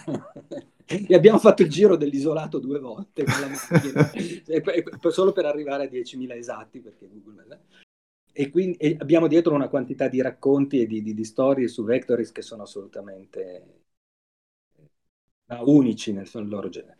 Poi un altro gioco al quale sono molto, molto, molto legato è sicuramente Futurisico. Mhm. Futurisico perché Futurisico è stato di fatto il primo gioco completamente progettato da me, perché il primissimo gioco che io ho messo sul mercato è stato Visual Game. Quindi parliamo del 1987, però Visual Game eh, altro non è che l'elaborazione di un meccanismo di gioco, che poi è Pictionary, che poi è Indovina, Mhm. gio- gio- giochi che esistevano e sono esistiti per mille anni. Quindi quella era un'operazione commerciale. Futurisico è stato effettivamente il primissimo gioco, anche se ispirato a Risico, ma in realtà gli puoi togliere tranquillamente il nome Risico da sopra ed è un altro gioco, tant'è che ne realizzammo anche un'edizione internazionale, si chiamava Conquest, proprio perché non avevamo i diritti e quindi viene pubblicata anche un'edizione multilingua del gioco e, e che è ancora in commercio adesso, quindi dal 92 ad oggi non posso non essere affezionato a questo gioco. E ultimo, ma non nel- nella mia passione, un gioco che si chiama Fair Play, del quale probabilmente voi non avete mai sentito parlare. E Confermo, mai sentito. eh, lo so, è un gioco che devo ripubblicare, sicuramente, uno di questi giochi devo ripubblicare, e il motivo per cui Fair Play eh, è nel mio cuore è che quando lo presentai appunto ad Alex Randolph, gli presentai l'idea del gioco, Alex mi disse questo avrei voluto inventarlo io. Che Ah, detto beh. da Alex Randolph è una di quelle cose che ti restano abbastanza impresse. Eh beh, Questo non ha fatto sì che il gioco diventasse un gioco di successo, perché come abbiamo già detto le cose sono scollegate, però chiaramente quel gioco, quella presentazione e quel personaggio che mi dice questa è un'idea che avrei voluto avere io, eh, lo colloca chiaramente tra i miei cinque preferiti, Beh, anche beh, se se ne- sicuramente non fra quelli che hanno venduto di più. Se ne rifai una nuova edizione puoi scriverlo sulla scatola, tipo la citazione. è una cosa che sicuramente farò, e, mh, naturalmente adesso a distanza di, boh, credo sia del saranno quasi Beh, dai, comunque- 96 il gioco, quindi voglio dire, iniziano ad essere tanti anni. Chiaramente oggi farei un sacco di piccole modifiche al, eh, al- al meccanismo di base, ehm, però non escludo di, di ripubblicarlo un giorno di questi. Eh, oltretutto di ripubblicare eh, vieni giusto giusto fresco fresco quasi da Tags. Altro Tags- gioco. ah, sì, Tags che anche quella è un'altra cosa curiosa perché io ho pubblicato Kaleidos e Category sono due giochi che escono a distanza di un anno l'uno dall'altro e peraltro tutti e due vincono il premio Last Door in Francia. Sì. E, mh, e fra l'altro, altra cosa curiosa, la l'edizione successiva di Kaleidos andò di nuovo in finale. Io mi ricordo l'editore francese che mi chiamò dicendo siamo in finale, siamo in finale eh, con Kaleidos e gli dissi guarda che non possiamo vincere. Dice perché? Perché l'ho già vinto. Cioè, la giuria evidentemente non se n'è accorta, ma quando si accorgono del- dell'errore, e- e- e- oltretutto quell'anno eravamo in, eh, in competizione con Dixit, quindi evento Dixit. E, e la cosa divertente è che Kaleidos entrò nei tre finalisti dello Spiel des Jahres Sì. e quell'anno era l'anno dei coloni di Catan. Quindi, cioè, adesso ditemelo che ce l'avete con me, perché dire, io tutte le volte che incontravo Toiber dicevo, ma te, voglio dire, di farlo un anno dopo. ma te che cosa cazzo te ne frega? Cioè, fallo un anno dopo. No, cioè, sarà sempre i coloni di Catan, ma io magari quell'anno. E, e, e quindi son, e le cose sono andate così, insomma, per, per Caleidos. E Category era l'altro gioco che vinse l'anno dopo e poi andò nel dimenticatoio più totale. Io non ho mai pensato di ristamparlo per un motivo molto semplice, che diversamente da Kaleidos e dalla maggior parte dei giochi che faccio io, Categoria ha bisogno di essere localizzato. E quindi c'è bisogno di un'edizione italiana, di un'edizione tedesca, e questa è una cosa totalmente al di fuori delle mie possibilità come editore, e quindi non ho mai neanche preso in considerazione l'idea di farlo io. Poi saltano fuori, eh, lo fa l'Asmodee. Il mondo è bello perché è vario. Eh. Sì, sì. Bene, bene. E poi volevate quindi... invece no, la classifica dei 5, perché questi erano i miei. Esatto. E quindi allora adesso ti chiediamo i 5 invece più... Eh... Anche lì voglio dire, io faccio molta fatica a dire quali sono i miei 5 giochi preferiti perché quando mi viene fatta la domanda qual è il tuo gioco preferito, io di solito rispondo che io non ho giochi preferiti, ma ho persone preferite. Quindi certo. in realtà quello che mi interessa è con chi sto giocando quella sera. Per cui posso giocare a briscola eh, o posso giocare a cose super complicate, dipende dalla, dalla compagnia. Però visto che non è che mi posso sottrarre a un gioco, devo giocare, quindi eh, vi darò cinque titoli e mm-hmm. non, non, vi do una, non, non, posso dirvi una graduatoria. No, no, quello non te lo chiediamo neanche. Però direi che allora io metterei senz'altro Diplomacy. Sì. Eh, okay. Diplomacy perché credo che nella storia del gioco pochissimi giochi possono essere considerati veramente originali come Diplomacy, come meccanismo di gioco. E poi perché Diplomacy è proprio il, il, il, il gioco che fa da spartiacque tra chi può realmente definirsi un, un, giocatore come intendo io e chi invece è uno che gioca e basta, perché a Diplomacy riuscire a passare sopra al tradimento è una cosa che richiede una, una plomb. Uno sforzo non indifferente. Uno sforzo totale. Gioco praticamente ingiocabile per mille motivi, ma geniale. Sicuramente metterei tutta la categoria oggi a distanza stanno eh, straordinariamente contemporanei e, e validi e quindi pensare che degli uomini seduti per terra in Africa da qualche parte hanno inventato quel meccanismo eh, suscita in me una curiosità veramente ha segnato. Non avessi giocato a Cosmic Encounter, Magic non esisterebbe. Quindi questo dovrebbe probabilmente suscitare in alcuni di voi una certa curiosità di andare a scoprire che cos'era questo gioco, di, di, di razze aliene che entrano in conflitto in questo mondo, eh, in questo spazio occupato da, questi, da queste razze, appunto, ciascuna con delle caratteristiche particolari che poi interagiscono fra di loro in modi, nei modi più bizzarri. Eh, un altro gioco che considero geniale e che anche questo credo che voi non abbiate mai sentito ed è veramente una roba da archeologi del gioco, si chiama Ace of Aces ed è un gioco sui combattimenti della prima guerra mondiale che prevedeva due libretti. Un giocatore aveva un libretto, un giocatore aveva un altro libretto. Su questo libretto c'erano tante pagine e ogni pagina rappresentava sostanzialmente un, un, l'immagine del pilota che vede la situazione no? e quindi vede l'altro aereo e lo vede in, in posizioni differenti e con un meccanismo assolutamente geniale, veramente da un punto di vista de, del design, eh, uno, uno, dei giochi più, più, straordinari che siano mai stati fatti. I due giocatori decidono la mossa, leggono il codice corrispondente all'altro giocatore, si va e, e tutto questo meccanismo porta i due giocatori a una determinata pagina, che è diversa naturalmente, e quella pagina dice a me eh, dove sei tu e a te dove sono io. Per cui se io ti trovo in coda, l'immagine sarà di me girato di spalle, che vedo il tuo aereo che mi sta sparando contro, no? e tutto in bianco e nero, un, un vero capolavoro di design del gioco. Praticamente un videogioco fatto eh, con, con, due libri. Logico. Questo era. E un altro gioco che ho amato tantissimo, un gioco che si chiama Junta, e, anche qui andiamo un po' indietro naturalmente nel tempo, e in Junta c'è questa cosa bellissima, in questo stato, eh, questo stato fittizio, no? il classico Stato sudamericano gestito da Sì. un- una giunta militare eh, dove i- tutti governano, cioè sei al governo di questo Stato, ma lo scopo del gioco è portare i soldi in Svizzera. E, e già, già, già, l'ho giocato. Ecco, Kunta io l'ho amato molto proprio perché è, è un gioco assolutamente demenziale, ma poi con dei momenti invece super seri, di- la simulazione del colpo di Stato, eccetera.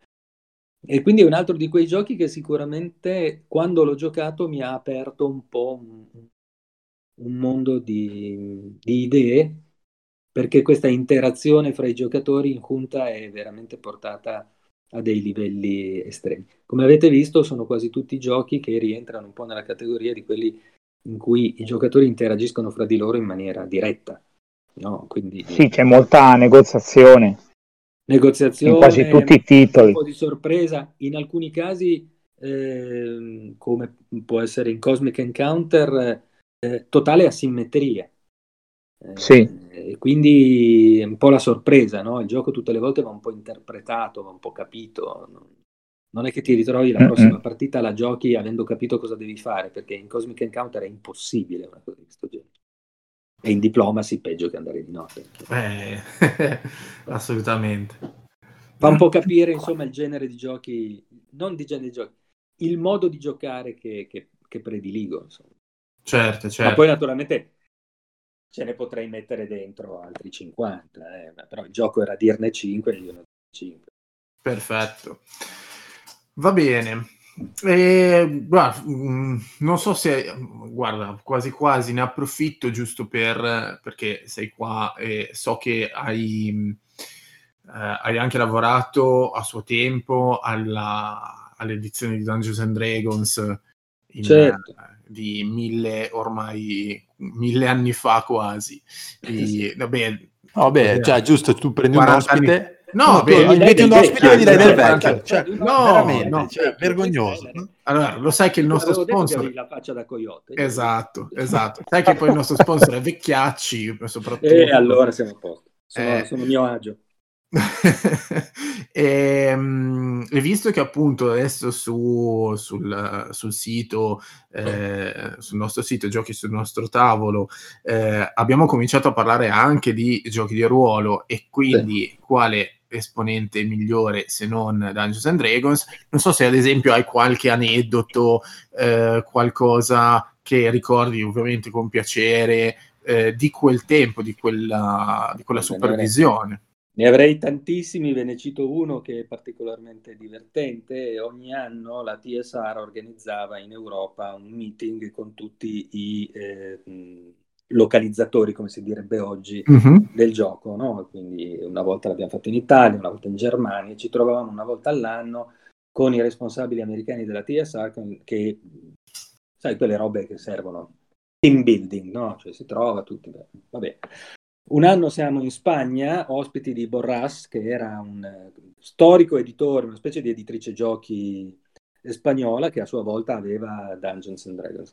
E naturalmente queste cose duravano un paio di giorni, un weekend, due o tre giorni, quindi naturalmente noi siamo andati in aereo, bagaglio a mano, non è che ti portavi.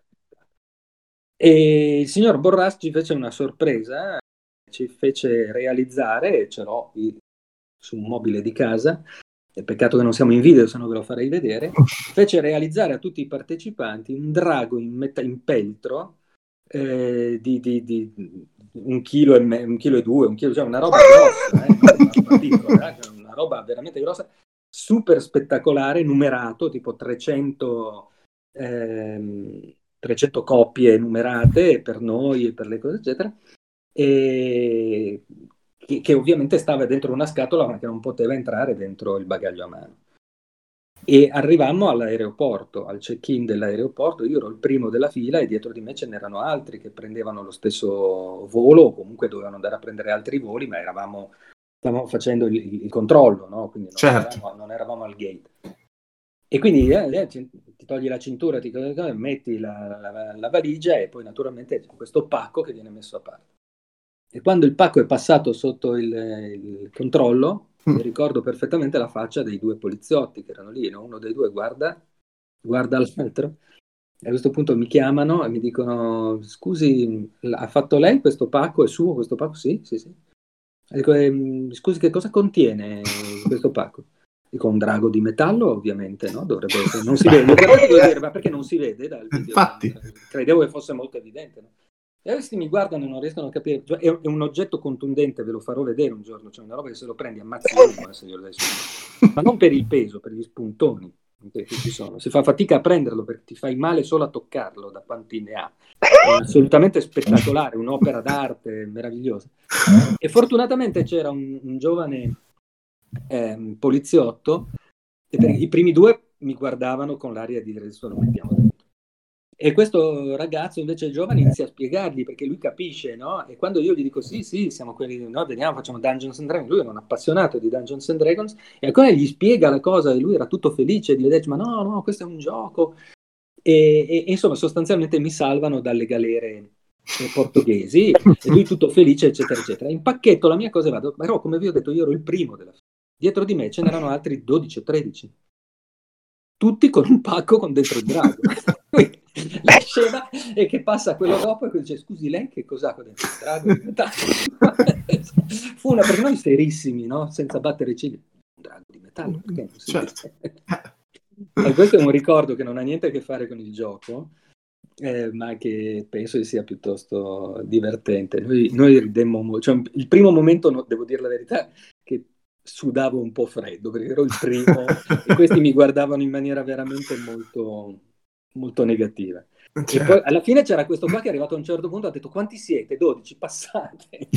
non è più controllato, ha detto, non ne voleva più, era, era- ha passato la peggiore giornata della sua vita come controllore di oggetti.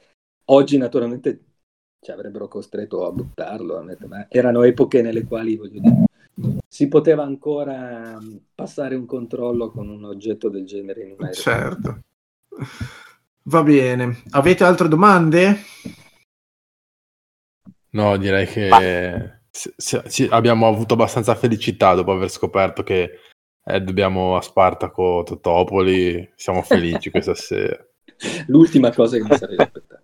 Eh, guarda, è incredibile che come tu trovi in, in- in questo podcast gente che ha Totopoli, Primiera, eh, cioè i, i veri caposaldi della tua produzione. Cioè, insomma. proprio voi siete proprio quelli che sono andati a prendere il peggio del peggio e, e dite anche che siete felici, cioè ormai siamo orribili. Ebbene sì, ebbene sì. Va bene, allora eh, direi che mh, possiamo chiudere qui, anche se con dispiacere, perché veramente avrei continuato per ore. E questa puntata la chiudiamo e ringraziamo ovviamente il buon Spartaco per essere stato qua con noi. Vi ringrazio, sono io che vi ringrazio, mi sono molto divertito, mi fa sempre piacere parlare di giochi. E ovviamente l'invito è, e la speranza è quello di risentirci la prossima settimana con una nuova puntata e eh, se volete potete partecipare ehm, interagendo direttamente con noi sul nostro gruppo Telegram che lo trovate cercando giochi sul nostro podcast. Bene, direi che da parte mia eh, è tutto, quindi eh, ci risentiamo la settimana prossima. Un saluto da Matte. Ciao da Luca Ciglione e ricordatevi di andare a comprare Vector Race eh, su Egypt perché avete appunto il codice sconto Spartaco e quindi vi usufruitene. Dura due settimane, mi raccomando. Ciao a tutti. E un saluto anche da Kogo. Ciao ciao! Ciao, ciao a tutti, ciao. Ciao. Giochi sul nostro podcast. Il podcast ludico.